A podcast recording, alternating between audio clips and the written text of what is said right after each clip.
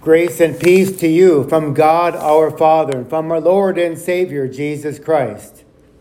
Amen. Two leading British scientists have done a great deal of research, and they have concluded that Jesus died on Friday, April 3rd, 33 AD. Colin J. Humphreys and W.G. Waddington of Oxford University published their findings in the British Science magazine. Their combined study of the Gospels and scientific records led them to this conclusion.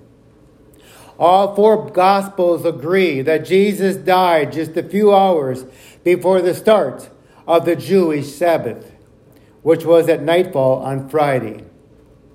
They also agreed that it was at the Passover, which was the annual Jewish feast was held at the full moon. The lambs for the Jewish Passover were killed between 3 and 5 p.m. on the 14th day of the Jewish month of Nisan, which corresponds to our March and April. Jesus was on the cross from 9 in the morning until 3 in the afternoon. And so he died just as the Passover lambs were dying. He was the Lamb of God that takes away the sin of the world. And Paul says in 1 Corinthians 5 7, For Christ, our Passover lamb, has been sacrificed. The timing of his death was like the timing of his birth. It was in the fullness of time that God sent forth his Son to be born of a woman and now on the cross. It is precisely at the fullness of time that Jesus died. For it was this time that the sacrificial lambs also died. It was planned for precision timing that Jesus might be seen as the Passover lamb. Jesus is identified with the lamb for they die without a fight. They meekly go to their death without attacking or resisting Jesus, without resisting. Jesus laid his life down voluntarily as well. He did not, as the lion of the tribe of Judah, snarl and rip and tear at the crucifiers to take some of them down with him, even though he had the power to do so, like a lamb he willingly laid down his life. He fulfilled the prophecy of Isaiah 53 7, which says, He was brought as a lamb to the slaughter, and as a sheep before her shears is dumb, so he opens not his mouth. This was the lamb God provided that made all other sacrifices unnecessary. This is why the veil of the temple was rent, torn when Jesus died. For there was no longer a need for a sacrifice to enter God's preciseness for all people. The wall was down for good. For when the Lamb died, he died for all. Not all the blood of beasts on Jewish altars slain could give the guilty conscience peace or wash away the stain. But Christ, the heavenly Lamb, takes all of our sins away, a sacrifice of nobler name and richer blood than they. When we go now to the book of Revelation and listen to the songs that will be sung in the land of total victory. We do not hear about the lion and the conqueror, but it was about the lamb. In Revelation 5, the Lamb has been slain, was in the midst of the central figure in heaven, and all other things fall down before the Lamb and sing his new song. You are worthy to take the scroll and open its seals because you were slain, and with your blood you purchased men for God from every tribe and language and people and nation. Then millions of angels joined in loud voices singing, Worthy is the Lamb who was slain to receive power and wealth and wisdom and strength and honor and glory and praise. And then, as if this was not an enormous enough choir, every creature alive in the entire universe joined in the singing to him who sits on the throne, and to the Lamb be praise and honor and glory and power forever and ever. The poet was right when he wrote, The whole creation joined in one to bless the sacred name of him who sits upon the throne and to adorn the Lamb. And we sing in one of our popular hymns, Crown him with many crowns, the Lamb upon the throne. Hark how the heavenly anthem drowns all music but its own. The song of the Lamb will be the theme of music forever. And though it may seem trivial detail that Jesus died at the same time as the Passover lambs, it is in fact a marvelous example of God's guidance, of his link to mankind. It was awesome that the Lamb of God gave his life so we no longer have to have the sacrifices of lambs. Because once Jesus died, he took upon us the sins of the world. And so we are forgiven. In verse 45, it says, From the sixth hour until the ninth hour, darkness came over all the land. This is from about noon until 3 p.m. When the sun goes dark at high noon, you know that something is happening. Something with cosmetic proportions is going on. What does this three hours of darkness symbolize? It is clear from the prophets that it was a symbol of God's wrath and judgment. Amos tells of a great day of judgment coming upon Israel. We read in Amos 8 9, in that day, declares the Lord, the sovereign Lord, I will make the sun go down at noon and darken the earth in broad daylight. Darkness is a sign of God's judgment all through the Old Testament. One of the plagues of Egypt was three days of solid darkness in which nothing could be done because no one could see. In Joel 2 2, the day of the Lord is described a day of darkness and gloom, a day of clouds and blackness. Other prophets describe it the same way, and John Calvin says this darkness is an incomparable proof of God's love for us but the cross becomes a central point. Not only of God's love, but also of God's anger at us because we had sinned and He had to sacrifice His Son for us. Jesus became that middleman between us and God.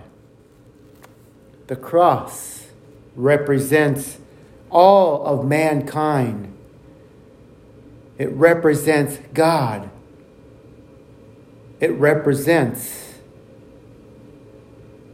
a temporary death that is going to happen. Throughout history, God has had, or people have had a tendency to be angry. Even us ourselves, from time to time, have become angry at God. Even some of the noble people in the Bible became angry with God. And of course, God became angry with us as well. Those hours of darkness represent the wrath of God and all the sin of mankind. The cross is just how much man can get angry at God and how much God can get angry at us. It is. It's sad. And the question sometimes beckons if we would have been there, would things have been different? Would we have said something different? Probably not. It had to happen. It's been written throughout scriptures what God had to do for his son, Jesus Christ. Up on the cross, Jesus is there. And at the end, he says, It is finished. It also correlates to Revelation 21 6, where he says, It is done. Both phrases, it is finished and it is done, were spoken by Christ, and both were heard by John. The first, when he stood near the cross in the darkness of the ninth hour, heard Jesus cry out in a great voice, It is finished.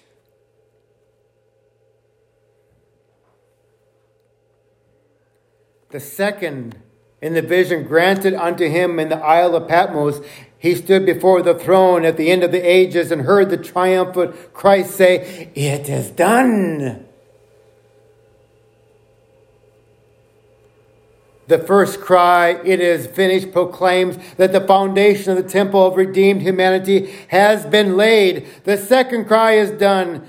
It is done, proclaims that the glorious structure has been completed. Between the two cries stretches the history of the church.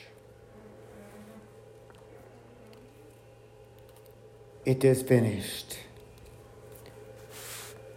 That perhaps is the greatest proclamation ever made to man.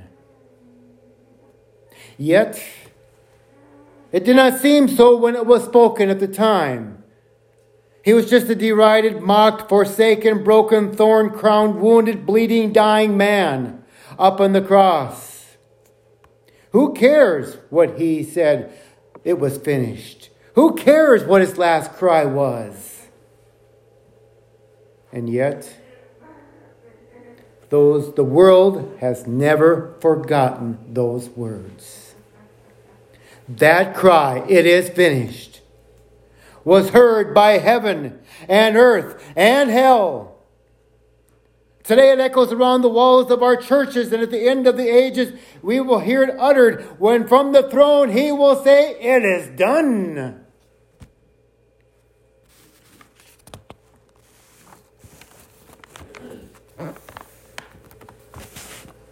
Good Friday. Many people through the ages have asked the question why? On such a terrific, terrifying day is it called good? An old grand pre- preacher answered the question to his congregation. He said, Because Easter Sunday is coming. Resurrection, new life is about to change our world forever. Jesus was despised and rejected by the very people he came to rescue, to save. No one has ever suffered more than Jesus Christ because he took it upon himself to carry the burden of the sins of the world on his shoulders, past, present, and future. Imagine such a Savior. Imagine such a person willing to sacrifice his own life for those he loved.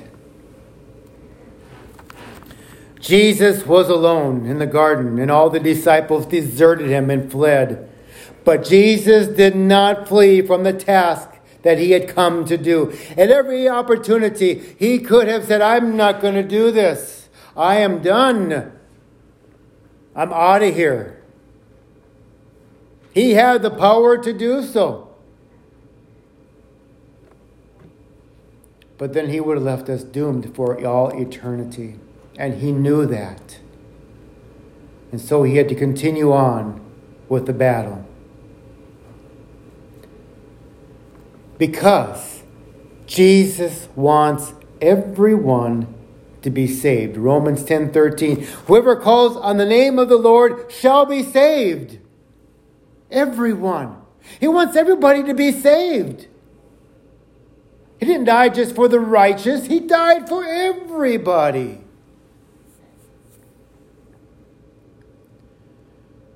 Good Friday is good because of what Christ had done for mankind. Yes, it is gruesome, but it was necessary to reconcile man to God. And his only Son could accomplish that for us. Scripture shows us that death is not the end of the road, resurrection is ahead. Resurrection is promised. Sooner or later, everyone will face death. The question then contemplated to is where will it lead? All of mankind will be resurrected some to new life in heaven with the Savior, others to eternal separation in hell. But God in heaven desires that all be saved. In 1 Timothy 2 4, he says, Who wants all people to be saved and to come to the knowledge of the truth? Do not miss the significance of what this day represents. As each of you came in today and you picked up a lightweight stone and you put your name on that, which represents, in a way, the worries that are in your life. I know none of us worry, do we? We do. But we're going to take those worries tonight and at the very end of the service, we're going to take that rock, which is going to represent our worries, and put them up in here. And that will swallow up our worries because Jesus Christ says, I want you to be worry free. I want you to live forever. Now, that's a small stone that we have. They took a big stone and rolled it in front of the tomb when they took Jesus off the cross. They wanted to make sure that nothing was going to happen to the body. They wanted to make sure that nobody was going to steal the body. So they placed this big stone in front of the grave. And there Jesus laid in the death for three days.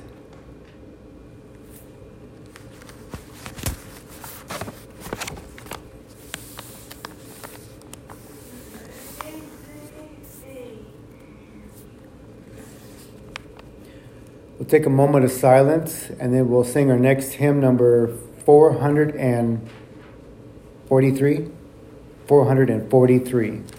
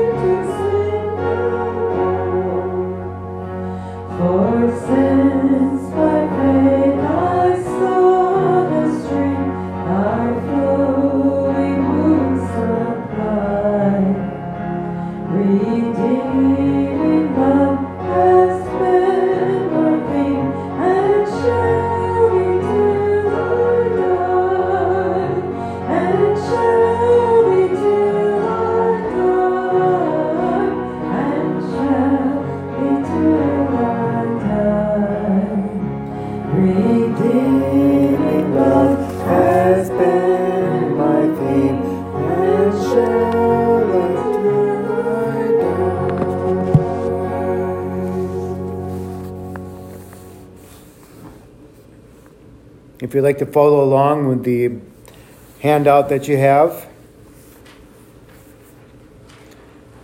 we have the shadow of condemnation.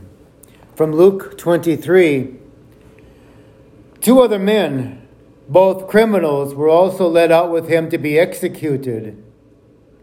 When they came to the place called the skull, they crucified him there along with the criminals, one on his right the other on his left. Jesus said, Father, forgive them, for they do not know what they are doing. And they divided up the, his clothes by casting lots. Forgiving Christ when the world condemns us, when wrong is done to us, when we carry the weight of things that are too much to forgive, come alongside us in the darkness and give us the grace to be forgiven and forgiving.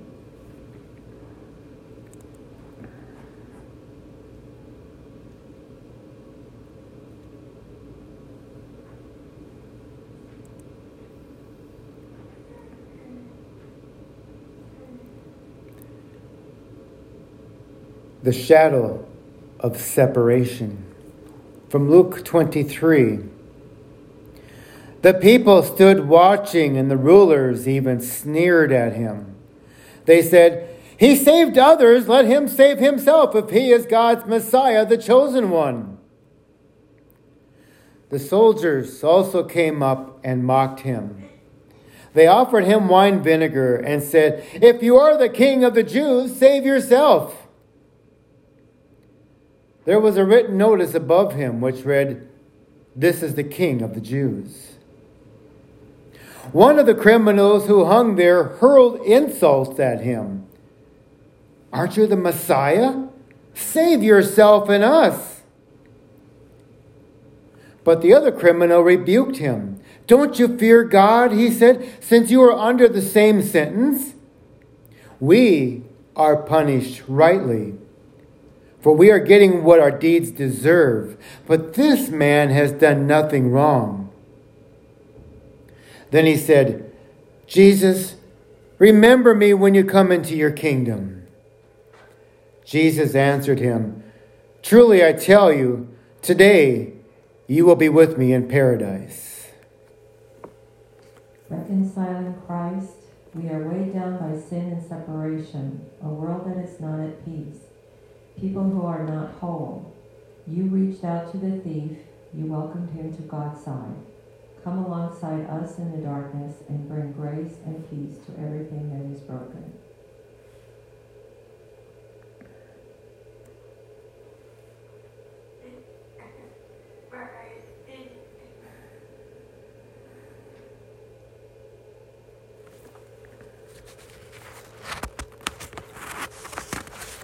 The shadow of sorrow.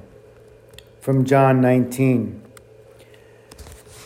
Near the cross of Jesus stood his mother, his mother's sister, Mary, the wife of Cleopas, and Mary Magdalene. When Jesus saw his mother there and the disciple whom he loved standing nearby, he said to her, Woman, here is your son. And to the disciple, Here is your mother. From that time on, this disciple took her into his home. Loving Jesus, we carry the weight of the people we love, concerned for their sorrows and suffering. Our care for them is deep, and sometimes there is not much we can do. Come alongside us in the darkness and cradle the ones we love in your strong hands.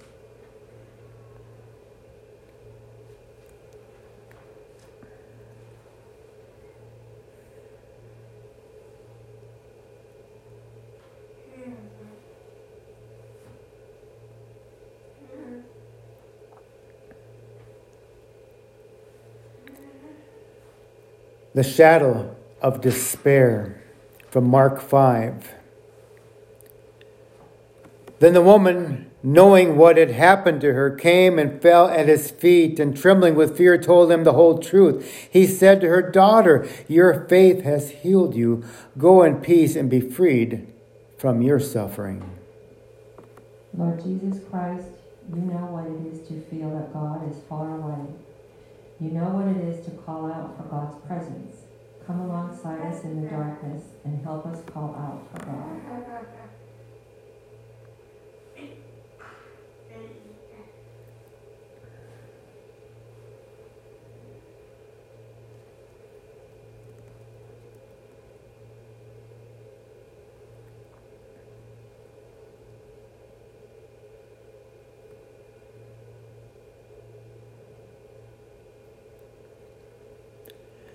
The shadow of suffering, recorded in the book of John. Later, knowing that everything had been finished, and so that scripture would be fulfilled, Jesus said, I am thirsty. A jar of wine vinegar was there, so they soaked a sponge in it, put it on the spon- put the sponge on the stalk of the hyssop plant, and lifted it up to Jesus' lips. When he received the drink, Jesus said, It is finished. With that, he bowed his head and gave up his spirit. Suffering Savior, in all our thirst, in all our sickness, in all our longing, in all our pain, you are there. Come alongside us in the darkness and walk with us through all our suffering.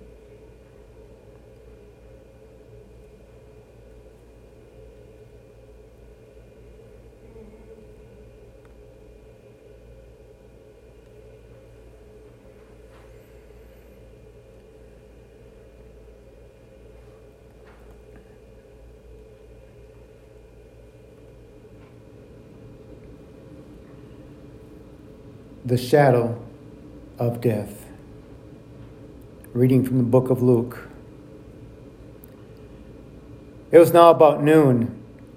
Darkness came over the whole land until three in the afternoon, for the sun stopped shining. And the curtain of the temple was torn in two. Jesus called out with a loud voice, Father, into your hands I commit my spirit. When he had said this, he breathed his last. The centurion, seeing what had happened, praised God and said, Surely this was a righteous man.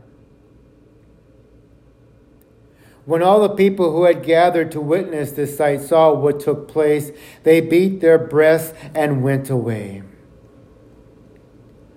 But all those who knew him, including the women who had followed him from Galilee, stood at a distance watching these things.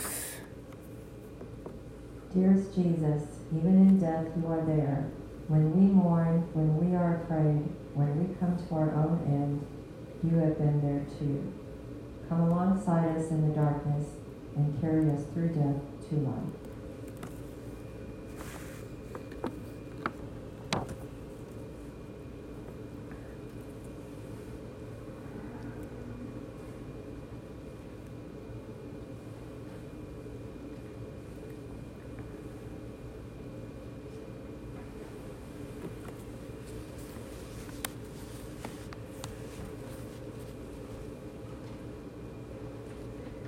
The next psalm is not in the hymnal, but I think most of you probably know the words. We're going to sing three verses of Were You There?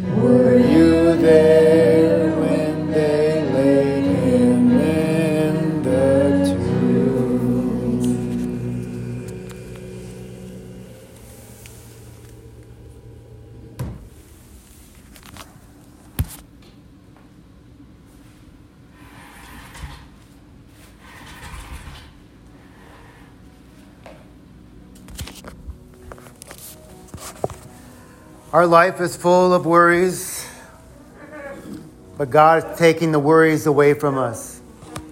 In Psalm 55 22, he says, Cast your cares on the Lord, and he will sustain you. He will never let the righteous be shaken. And in 1 Peter 5 7, he says, Cast all your anxiety on him because he cares for you. Each one of you came in received a stone off the table, you put your first name on it, carries your worries, your problems, everything you have, give it to God. Come forward and you put your stone in here, and you will leave in silence.